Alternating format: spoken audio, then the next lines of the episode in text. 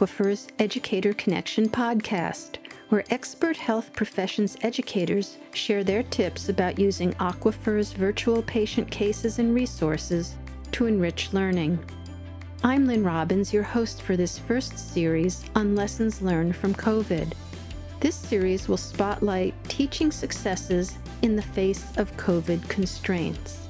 Today I'm joined by Dr. Kirsten Nackers, who'll discuss how she uses Aquifer cases to engage learners in active learning, including role play, to achieve programmatic goals.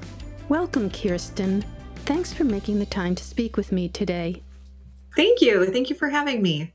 Could you give me and, and our audience some background about the context in which you teach and the teaching that you do? I am a pediatrician by training, and at the University of Wisconsin School of Medicine and Public Health, I oversee a required clinical clerkship, but it's an integrated clerkship. And it combines um, pediatrics, obstetrics and gynecology, and geriatrics. We call it care across the life cycle. And one of the reasons that those three specialties were brought together was also to help um, teach patient care and communication skills that are especially important when you're working with vulnerable populations and when you're working with proxy decision makers. So, parents deciding for their children, um, women deciding for their unborn baby, um, and sometimes adult children or other adults helping make decisions for their aging uh, family members.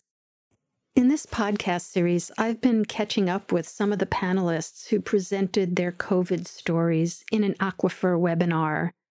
And in that webinar, you talked about creating an online interim course for your clerkship students because they were restricted from participating in direct patient care. Where are you now? Are your students back in clinic? Our students started coming back in June of 2020, and all were back in face to face clinical learning as of July 2020. So we do, we have our, we're, we're back in the swing of things. It just looks a little different than it did before. What are some of the educational challenges that you've been facing currently? Finding enough clinical opportunities for all of our learners continues to be um, the primary challenge. Do you find yourself turning to case based learning to overcome the limited number of clinical learning opportunities available to your students? We uh, have long used the aquifer cases um, to help because you know seasonal variability in pediatrics in my case might affect what students are able to see depending on what time of year they do their rotation and so being able to simulate some of those patient experiences with Aquifer has always been a part of our curriculum. And then through this process with the interim course um, in the spring of 2020, um, we really relied more heavily on those Aquifer cases. We were trying to teach our students about topics that they had no clinical context to um, bring to that discussion. Um, and so the Aquifer cases helped both provide that simulated clinical context before a discussion about a topic like fever and provided opportunities for students to then apply knowledge after the teaching sessions. Well, now we've got our students back in person and doing the clinical experiences and these case based learning sessions with us in the usual sequence. But we've stuck with the standardized cases and found that that um, just improves the flow of the session makes it easier for us to get to the learning objectives that we want students to get out of the session. And so sort of a, a covid induced improvement. The educational silver lining of covid well i'd love it if you could describe an example one of my favorite examples is our fever session um, and I like this one. I like this topic generally, and it also pulls from several of the resources that um, Aquifer offers. Um, so we have a fever session that pre-COVID we would have students um, bring a case. So if you were on your pediatrics portion of your rotation, you would you were expected to bring a case of a patient with fever that you had actually seen. Um, or you know if you're on gyne you could bring it from ob or gyne um, or from geriatrics, uh, whichever part of the rotation you're on, you've probably seen a patient with fever, bring that to the session. And we ran almost like a student run morning report um, with the facilitators then highlighting some key points. So during the interim course, students didn't have that clinical experience. We used the aquifer cases. So, like, Aquifer Pediatrics case 10 is a six month old with a fever who's ultimately diagnosed with a febrile UTI. And so that was a standardized case that we could use and create some discussion questions to make sure that we were hitting the learning objectives of our curriculum as well through that standardized case. The case has always just been where the conversation starts. And then you needed a skilled facilitator to help pull all of the learning objectives into the discussion.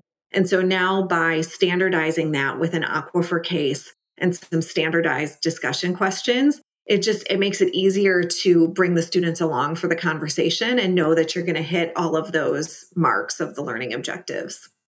Well, that's a great example of an interactive facilitated session.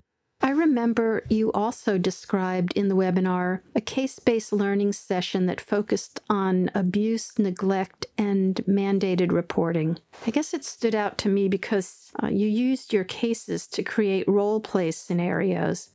And since folks are always looking for ways to make their CBL sessions more engaging and interactive, I'm hoping you can describe that session again here for that particular CBL session, you know, we definitely want our students to leave that understanding what the mandated reporter requirements in Wisconsin are and understand that that'll vary slightly from state to state. But we also want them to get more comfortable talking about those tough topics and how do you approach that with a patient.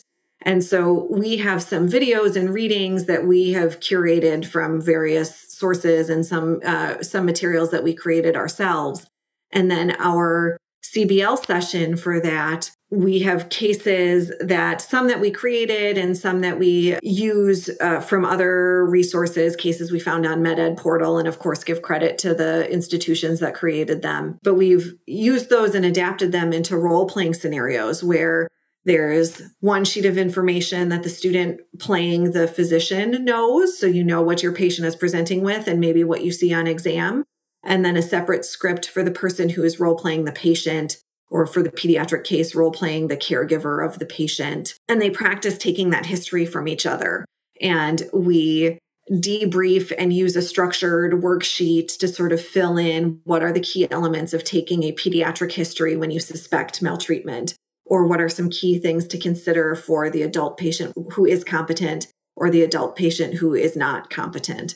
And then subsequently, what are the key things to look for in exam? How do you approach the diagnostic evaluation?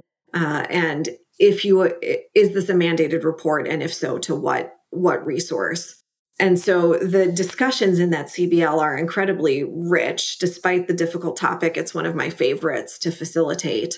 And then there are, you know, several aquifer cases that help reinforce those concepts or simulate those types of scenarios again. So there's a geriatrics case, um, I believe it's number eight, uh, and then the aquifer pediatrics case number 25 uh, also uh, touches on this topic. And then we again supplemented with an APGO case um, for the OBGYN example. And so, where exactly does this fit in your curriculum?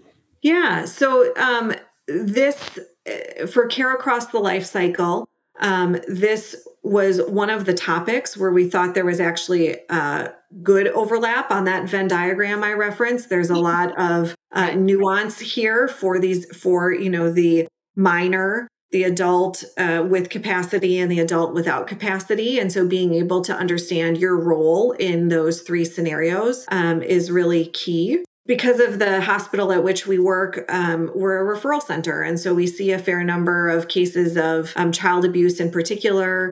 You know, I think we know that um, intimate partner violence, risk of that goes up during pregnancy in particular. And so clinically, these are topics that our students see often enough that it's relevant um, and it's opportunity to prepare them. If they don't see it in training they will see it in residency or in practice. And so we thought that this was an important topic um, with significant public health implications as well at our school of medicine and public health that we devoted an entire CBL session to it. And so we normally do it actually in week one. It's kind of a doozy of a way to start the rotation. But our rationale being then that when this sensitive topic comes up for them during the rotation or whenever, they'll be a little bit better prepared um, and hopefully feel a little bit less uh, shocked should it arise. So I'm curious. It can be difficult to recruit faculty to facilitate CBL sessions at best. But for sessions like yours that are both interdisciplinary and centered around really difficult topics, do you think that being able to say the sessions are built around standardized cases and that there are instructional and reference materials as well that are available helps you with recruitment? We we use a lot of our clinical faculty in that role it's not just the you know dedicated medical education people um, and so anything that we can do to make it easier for our clinical faculty to get to the learning objectives for this course that they have variable degrees of engagement with beyond just their CBL session only helps us to recruit and retain facilitators. So, yes, the Aquifer cases have definitely helped us do that. Oh, interesting. So it gives you um, a deeper bench, so to speak. Yes. okay, I just want to circle back to where we began which was talking about your experience creating an interim online course for your clinical phase learners and the lessons you learned from your COVID experience. I'd be really grateful if you would share some of those. Yeah. Um, in, in preparing for that online interim course, I was really forced to dig deep into um, what resources were available, right? And so Aquifer was something that I had some familiarity with the Aquifer pediatrics cases in particular. But in the chaos of creating our integrated curriculum several years ago, there was so much to do that digging into Aquifer was not my top priority this interim course kind of forced that issue again. And so, in that process and preparing for that, I um, looked across the Aquifer courses in a way that I hadn't previously and became aware of cases in other different Aquifer lines, like the internal medicine cases and the geriatrics cases.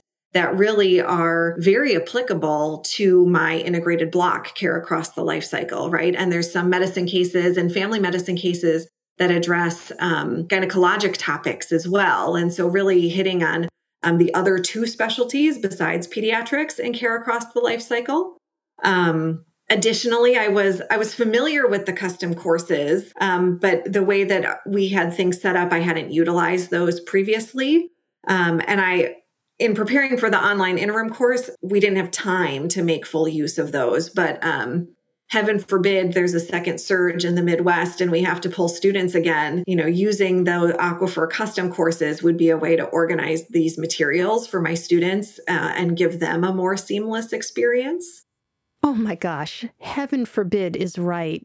But thanks to you, I, I feel like we'll all be a little better prepared to meet the challenge, whatever comes our way. Thanks again for speaking with me today. It was really a pleasure. Yeah, thank you for having me. It was a pleasure getting to chat with you this afternoon. Thanks for joining us this week for Aquifer's Educator Connection podcast. I hope you enjoyed today's discussion about case based learning. Show notes from today's episode with additional links and resources are available on aquifer.org. There you can also find information about our Lessons Learned from COVID podcast series, our Teaching Perspectives and Pearls blog, and our webinar and web shops. You can subscribe and listen to the series on Apple Podcasts, Spotify, Stitcher, or wherever you get your podcasts. And you can follow us on Twitter to keep up with the latest news.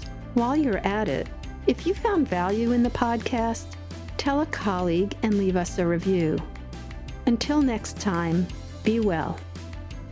The Aquifer Educator Connection podcast is a product of Aquifer your trusted source for clinical learning.